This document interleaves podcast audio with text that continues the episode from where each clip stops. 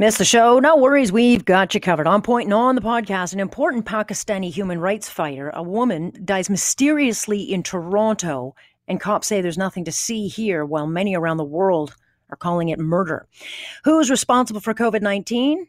Not China, of course, and they're going to make sure to write a new narrative erasing all the blame. And profits go downhill for Ontario ski resorts, blindsided by these lockdown measures and questioning why. Let's get talking.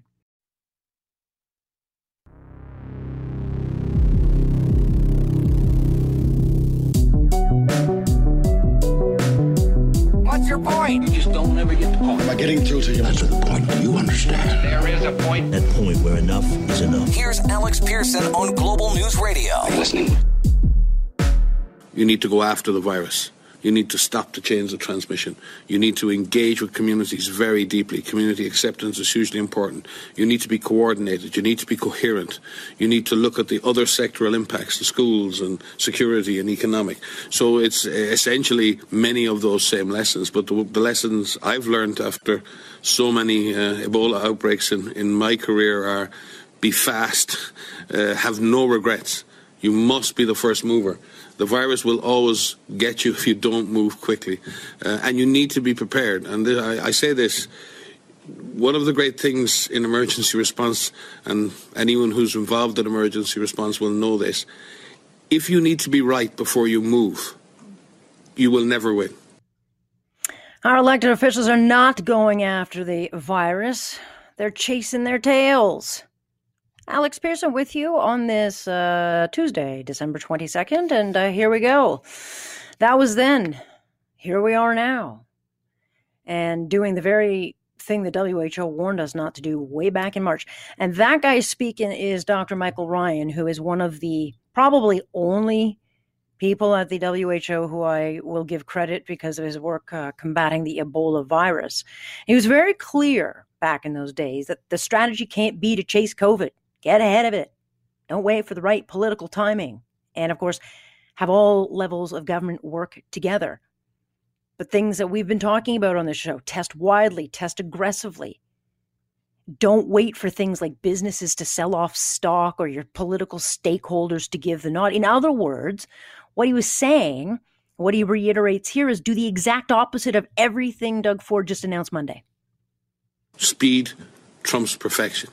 And the problem in society we have at the moment is everyone is afraid of making a mistake. Everyone is afraid of the consequence of error. But the greatest error is not to move. The greatest error is to be paralyzed by the fear of failure.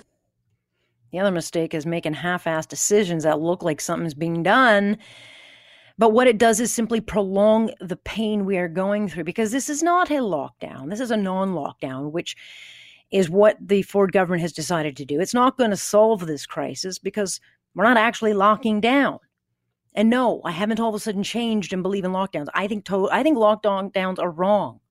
I think that's you know to the point where you just haven't used your head and planned around this and come up with an actual plan. It's what you do when you're desperate.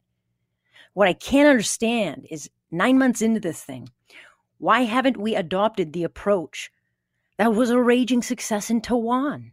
Taiwan didn't wait. Taiwan didn't worry about offending anyone, which would have been its neighbor China. It saw the threat, it immediately shut borders, masked its people, aggressively tested, and traced people. And because they did all that, seven people died. And now they're living their lives fairly normally. So, for the love of God, if we have to do this again, and it was supposed to be a one time thing, then do it right. Because, you know, with people still out shopping, with the borders allowing anybody and their mother in, and kids returning to school halfway through the 28 days, we're not locked down at all. What we are doing is committing ourselves to these never ending destructive circle jerk strategies that lead to never ending lockdowns that are destroying us. And the WHO also warned, the same guy also warned, lockdowns can't be a strategy. They have to be a last resort. We shouldn't accept that the, the, in every country the return of cases should be seen with an immediate return of the need for uh, for lockdown restrictions at a national level. There are many things that can be done bet- uh, between those two points, and we should make every effort to do so in order to keep our social, economic uh, lives open, and particularly schools and other vital services. We're, we're no far we're no further ahead now than we were in the spring. In fact, we have gone backwards, if you can believe it. And I, you know that is why people are fed up. That's why people are broke. They are angry. They are exhausted, exhausted by the cruelty of being robbed of you know human companionship from those we love the most, but who we're now being forced to stay away from. And that's why a lot of people just won't, because delaying this you know non-lockdown is like this quiet nod so that many can quietly sneak off to see family at Christmas. I want to go home. I'm dead. I haven't seen my family in a year. I've been staring at the walls for months. I want to go home. I haven't seen my nephews. I haven't seen my sister. I haven't seen my mother. But I'm going to continue staring at the walls. But a lot of people will go skiing. They'll cross into other regions, maybe play a pickup game of shinny with too many players. And sure, the politicians are going to wag their finger in judgment, but who are you to judge? Because it's your lack of action that got us into this mess.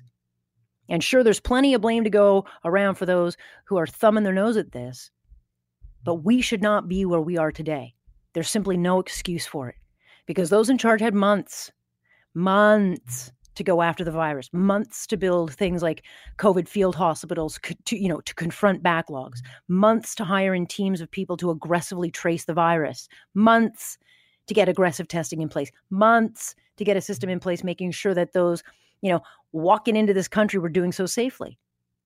Those in charge have had months to take mm-hmm. charge and prepare for this second wave. And instead, what we got is daily vacuous press conferences with catchy talking points and hand washing tips. I know how to wash my hands. What I want to see is rapid testing. What I want to see is tracing so that we can figure out where this is coming from. And yet, those in charge now keep saying, well, the vaccine is the light at the end of the tunnel. Well, then they've got tunnel vision because that thing is months away. And if the strategy then is to rag the puck, puck with, you know, these half-ass measures, we are doomed, literally doomed. That is not a strategy. Just get us to the vaccine, just get us to the vaccine. There will not be a country left if all we're doing is locking down and crushing businesses, killing people in isolation, and not having human companionship and acting like people. People will not last. So, my advice to those in charge, and I'm not blaming Doug Ford for all of this, he gets blamed for the brunt of it, but the provinces are the ones doing all the heavy lifting. But my advice to them is that over the next 20 days, you come up with an actual plan and not one that involves shutdowns. I don't want to see any more news conferences. Let's be done with the photo ops, spare us the, you know, the hashtags. And for God's sakes, stop with this nonsense that we're all in this together. What we need is an actual plan to get ahead of this virus. Good to have you here with us on this Tuesday. The question Who is Karima Baloch and why does her sudden death not add up?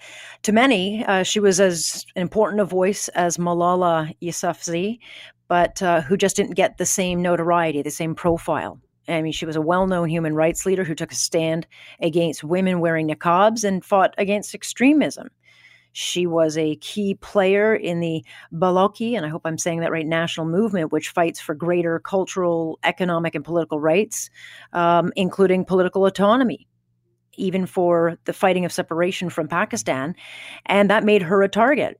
She ended up escaping Pakistan and came to Canada in 2016 as she uh, came as a refugee and then made a home here in Toronto.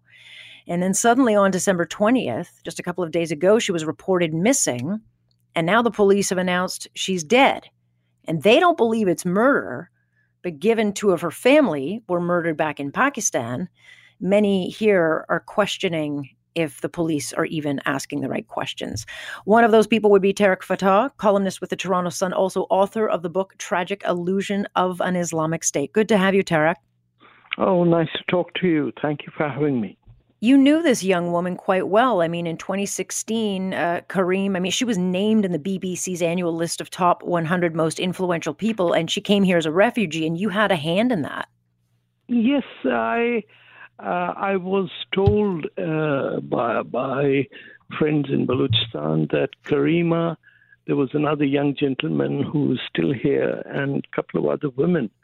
Their lives were in danger, and if I could do something to help them out, so at that time, I approached Chris Alexander, who I didn't even know, and who had been Canada's ambassador in uh, Kabul. So he knew the whole situation, and I said, "These are young people who who will die if we don't intervene." And this is one of those good acts uh, that are done that nobody knows about. And Chris Alexander got involved, and uh, two, three of them came to Canada, and among them, uh, Karima was the most prominent. And I say that because she, as a woman in a society where I don't recall in the last 50 years of my association with the, the word actually is Balochistan, mm. like um, rich, you know, that's, uh, so it's Balochistan. And she came out as an ordinary person and uh, became head of the students' uh, wing uh, in in that party, and uh, very few people know. But Balochistan was an independent country that was occupied by Pakistan during the Cold War. And these young people and many of the elders, there are people in the hills over there fighting, but these are political workers. And she arrived here, and she tended to be clear cut, straightforward, uh, expose the Pakistani military officers who increasingly are living in Canada and have formed their own associations. Uh, and, and no one in the media seems to be worried about it, and they live here and carry on their activities.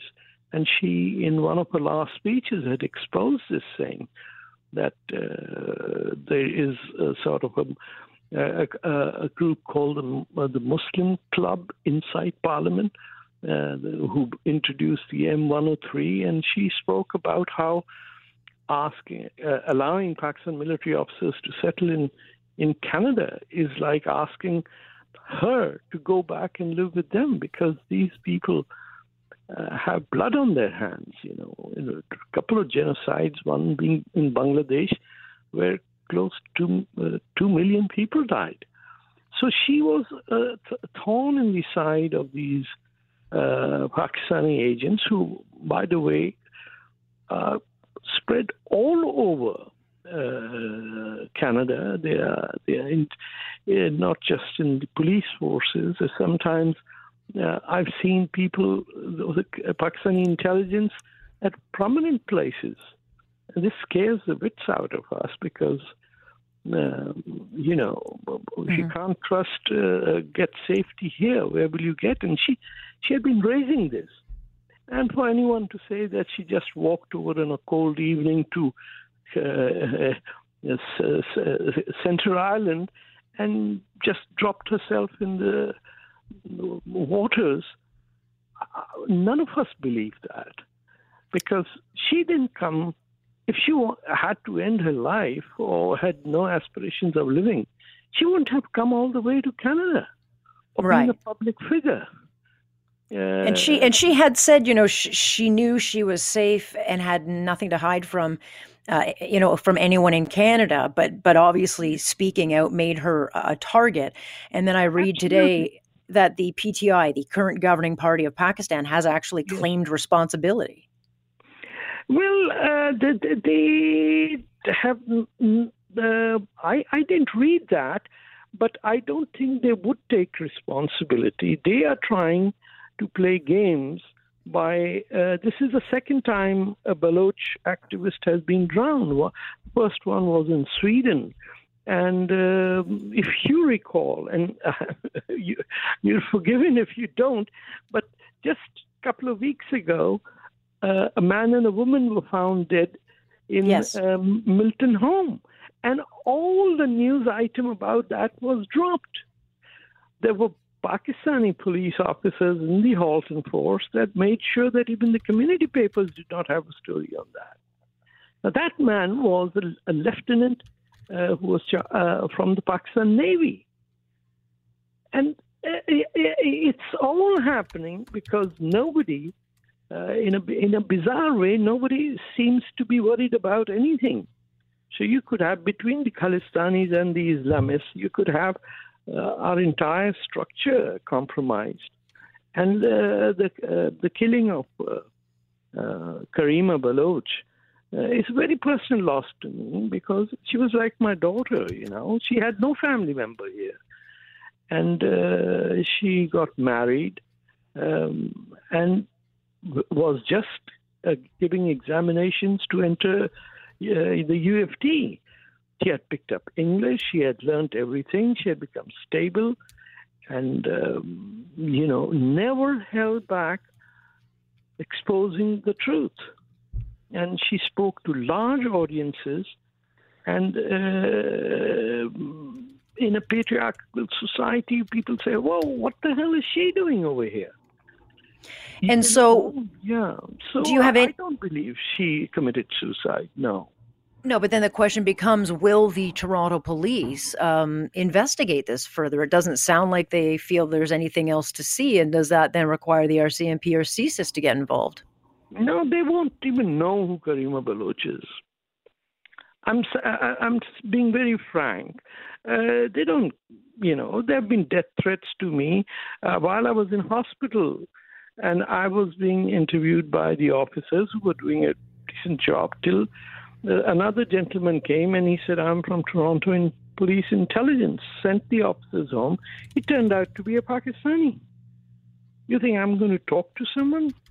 who's a Pakistani and tell him what's happening. And there are other times that people have threatened to pull a gun on me, and I've been to the cops, and uh, you can talk to the, mm-hmm. the, wonderful people, but then I find out that the top guy at that division is someone who, who considers me to be the problem. So uh, this is happening, and Canadians are oblivious of uh, this. They think this is multiculturalism or whatever they're doing. So whether you're Chinese or Khalistani or Pakistani, anyone wishing to destroy this country is uh, has open doors to them. It uh, caters to white guilt. It caters to this bizarre notion of disrespecting what our values are. And uh, imagine that 30, 20, a girl in the 20s, woman comes here, survives three, four years, and then disappears. This, this is a huge tragedy. And she'll be forgotten. Nobody will know. Everyone will cash in back in Pakistan. They'll sing songs about her. But but uh, some we do not have any access to anyone to say for goodness sake, did you talk to people involved? She's not just some housewife, you know, that mm-hmm. simply slipped and fell in a pond. No, she was a political activist known the world over. And for the Toronto police to just, you know, the way they said, oh, she has been located. That is what the police treated.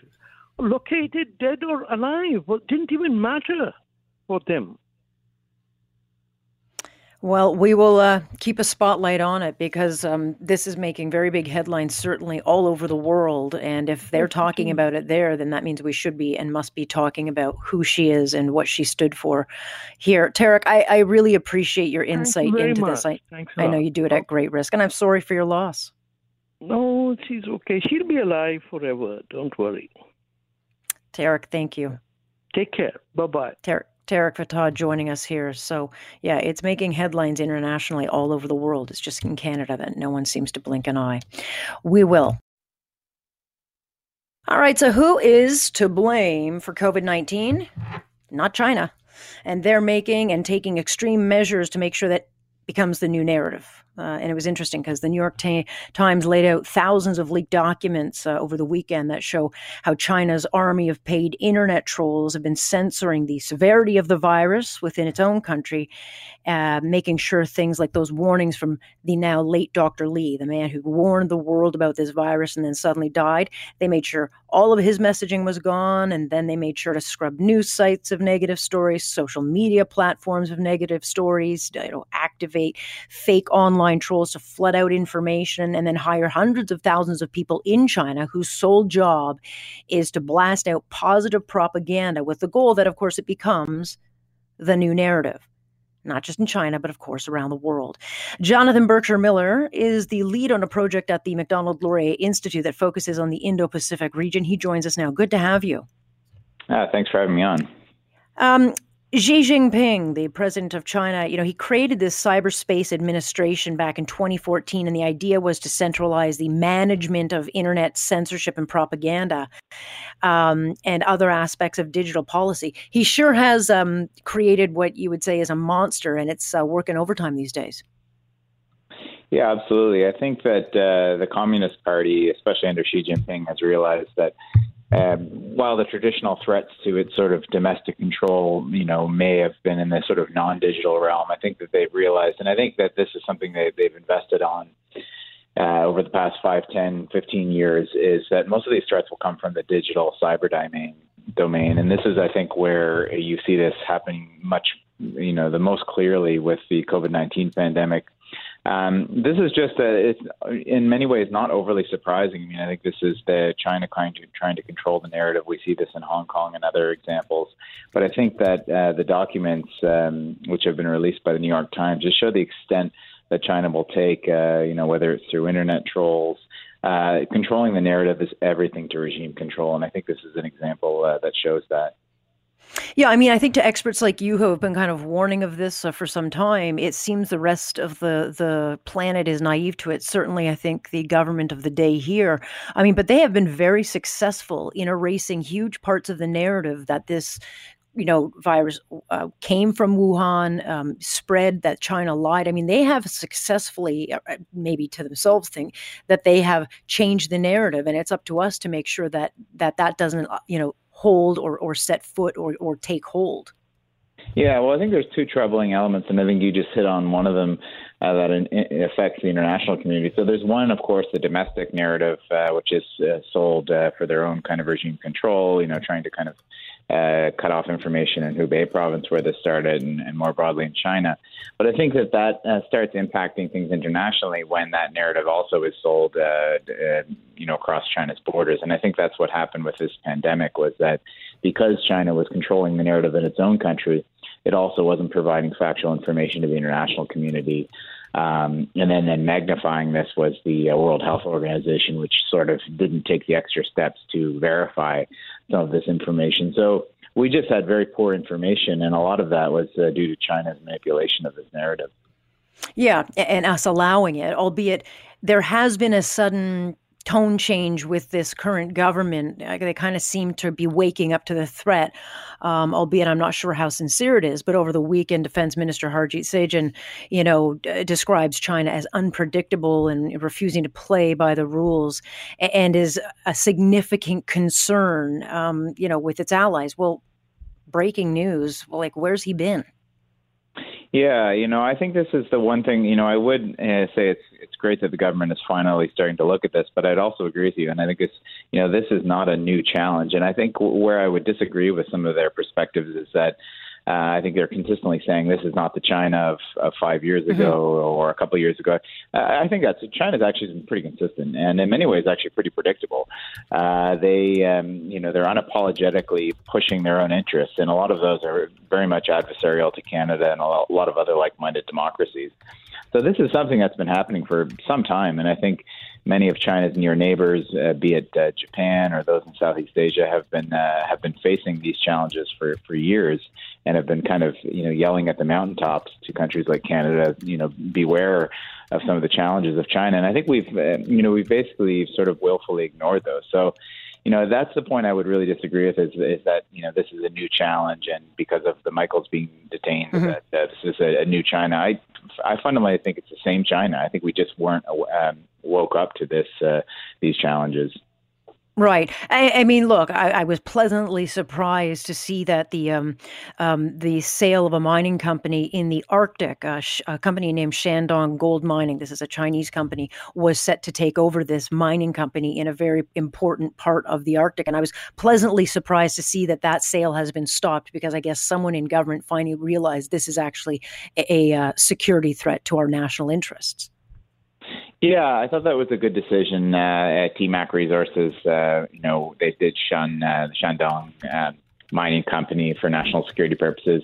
I guess my point, my one of my worries for that is that why did it take so long? I mean, I think this is clearly a part of our critical infrastructure in a critical area too. I mean, one thing that's interesting to think about the Arctic is that China, um, if you look at a map, is nowhere near the Arctic. I mean, you, you, yeah. you have to be a geography major to know that.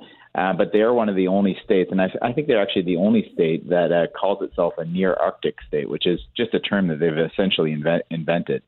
Um, there, there are either Arctic states and non-Arctic states, and I think China clearly has its eyes on the Arctic region. They've created their own sort of what they call as a white paper or a policy map of how they see themselves in the Arctic. So yeah, I think we need to be very wary about their intentions in that region and and the idea of them sort of taking over uh, a part of Canadian critical infrastructure in that region doesn't make sense for our national security.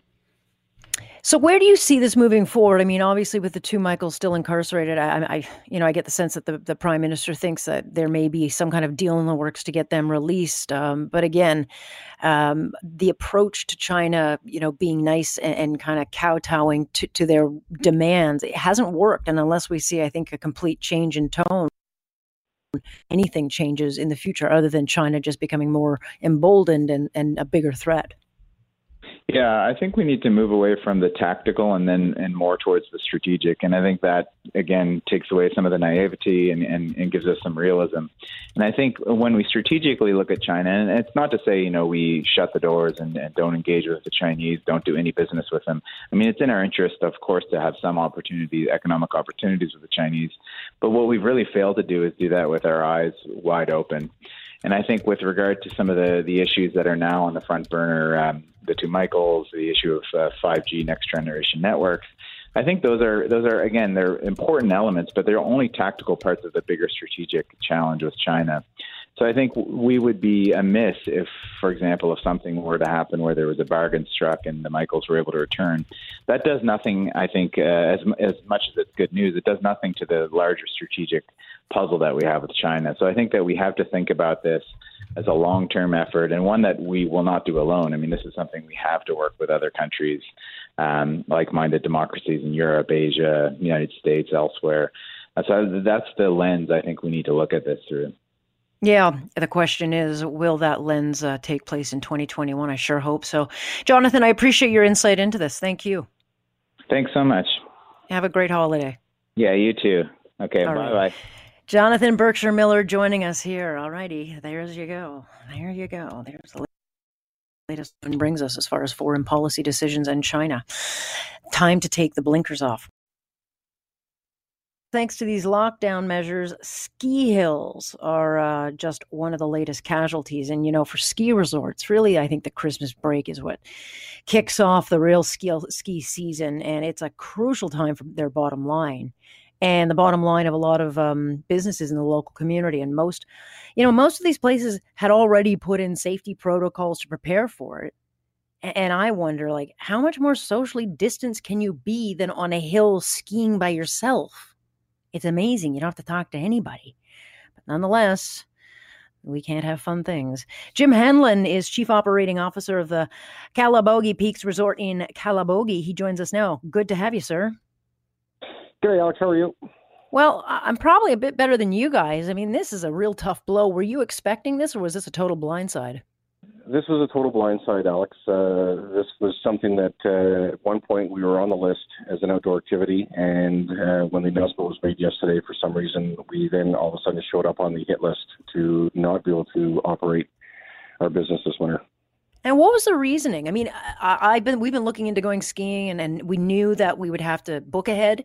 Um, there'd be less passes. We knew that we'd have to eat lunch and stuff like that in the car. We knew that there were a lot of um, provisions and, and, changes put into place. But what was the rationale?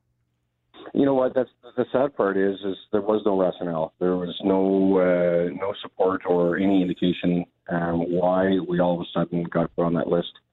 Uh, it, it, makes no sense to any of the resorts here in Ontario, and, and in fact, the disappointment is all other resorts across Canada are open including our you know our, our competition in in Quebec. Um, it's just it's just it's crazy. And so I, I, don't know if Lisa MacLeod, I mean, you'd be probably part of the tourism industry, which has been so brutally hit this year um, to the point of devastation. Um, is there anything that you guys have been able to get access as far as information or pushing back on this? Because how can how can it be that it's okay for me to skate um, on the pond at the ski resort, but I can't go up the hill to ski? Oh, I get toboggan too, which is crazy.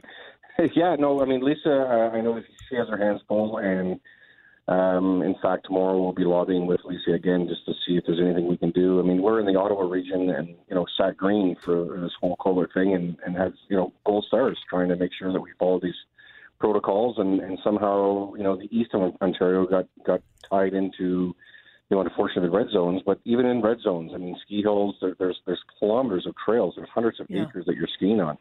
Uh, it makes no sense whatsoever. So, uh, is that does that also include um, cross country skiing? Yeah, I mean, you can go out and cross country ski. You can play in the parks. You, you can do all kinds of things, but uh, but you can't go to a ski hill that that has set itself up to to work within a you know the COVID protocols that have been laid out for us uh, since last March. That is just nuts. And so when you look at, I mean, look, you're, you're almost like farmers. You guys rely on Mother Nature to, to give a perfect season. It has to be cold and you need snow. And you can only make snow if it's cold enough. And so you guys already have Mother Nature that you're beating, you know, uh, up against every year. Now you got this. How damaging is 28 days, assuming it is only 28 days to the bottom line? Yeah, I mean, for most smaller hills, uh, which are probably 80% of the hills in Ontario, this, you know, the Christmas holidays is uh, one third of the revenues, um, you know, for the small hills. So it is, it is, it is devastating. Period. It, it, there's no recovery to it. Um, that money will go someplace else, um, and it certainly won't, you know, support the, you know, the employment programs that, that come with running these operations seasonally, um, and it's certainly, you know, not in a you know positive for us trying to keep our doors open. And I know a lot of people will say, well, it's not real safe to go into, you know, one of those lifts that you shut the door and you're kind of crammed in there. But, you know, most Ontario resorts have a chairlift, which you can easily just put one uh, person on, or if it's a, a, a, family, you can put two people together that are already in the same bubble. So we don't really have that. We have T bars and, and a lift that could easily be separated. So there are lots of precautions that could go in place to keep this safe, correct? Absolutely correct. Absolutely correct. There's there's there's no gondolas in the Ontario region that needs to put anybody inside in a closed casement. So, you know, we also put protocols even on the lifts and T bars that you know face masks are, are worn. I mean, they're wearing gloves and suits and and, and you know buffs and goggles and I mean they're in hazmat suits while they're outside and and you know we, we've asked all our guests to to mask up even when they're walking around. Um, we've asked them to be masked up when they're inside.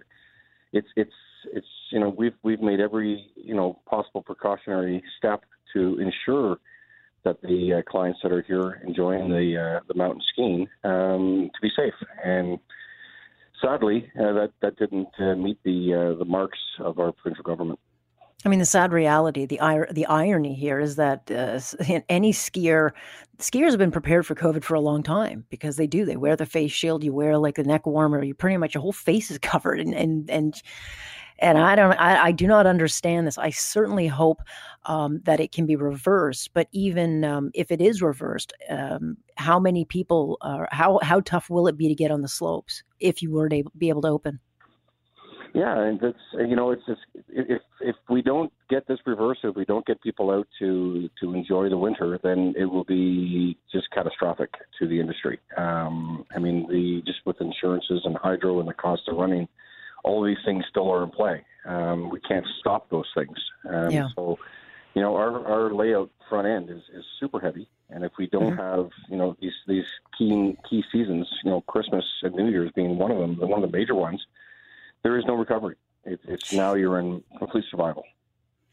Jim, I uh, my heart aches for you and the rest uh, being hurt so needlessly by this, and I certainly hope we can get some uh, common sense uh, prevailing on this one because this one makes no sense to me. I'll uh, keep my eye on that and wish you the very, very best. Alex, thank you very much, and for all your listeners, uh, thank you. And if uh, this gets reversed, please come out and support your local ski golf. Hundred percent. Thank you. That is Jim Hanlon with uh, Calabogie uh, Peaks Resort. I, uh, this one's stupid. You guys got to reverse this one. You can cross country ski, you can toboggan, you can ice skate, you can't downhill ski. It makes absolutely zero sense. And this is one of those things where they are needlessly killing an an industry and the one kind of family activity people can do. It makes no sense. But again, nothing about these shutdowns does. I'm sorry. You, of course, can join us Monday through Friday starting 6.30 sharp. I'm Alex Pearson on point, and this is Global News Radio.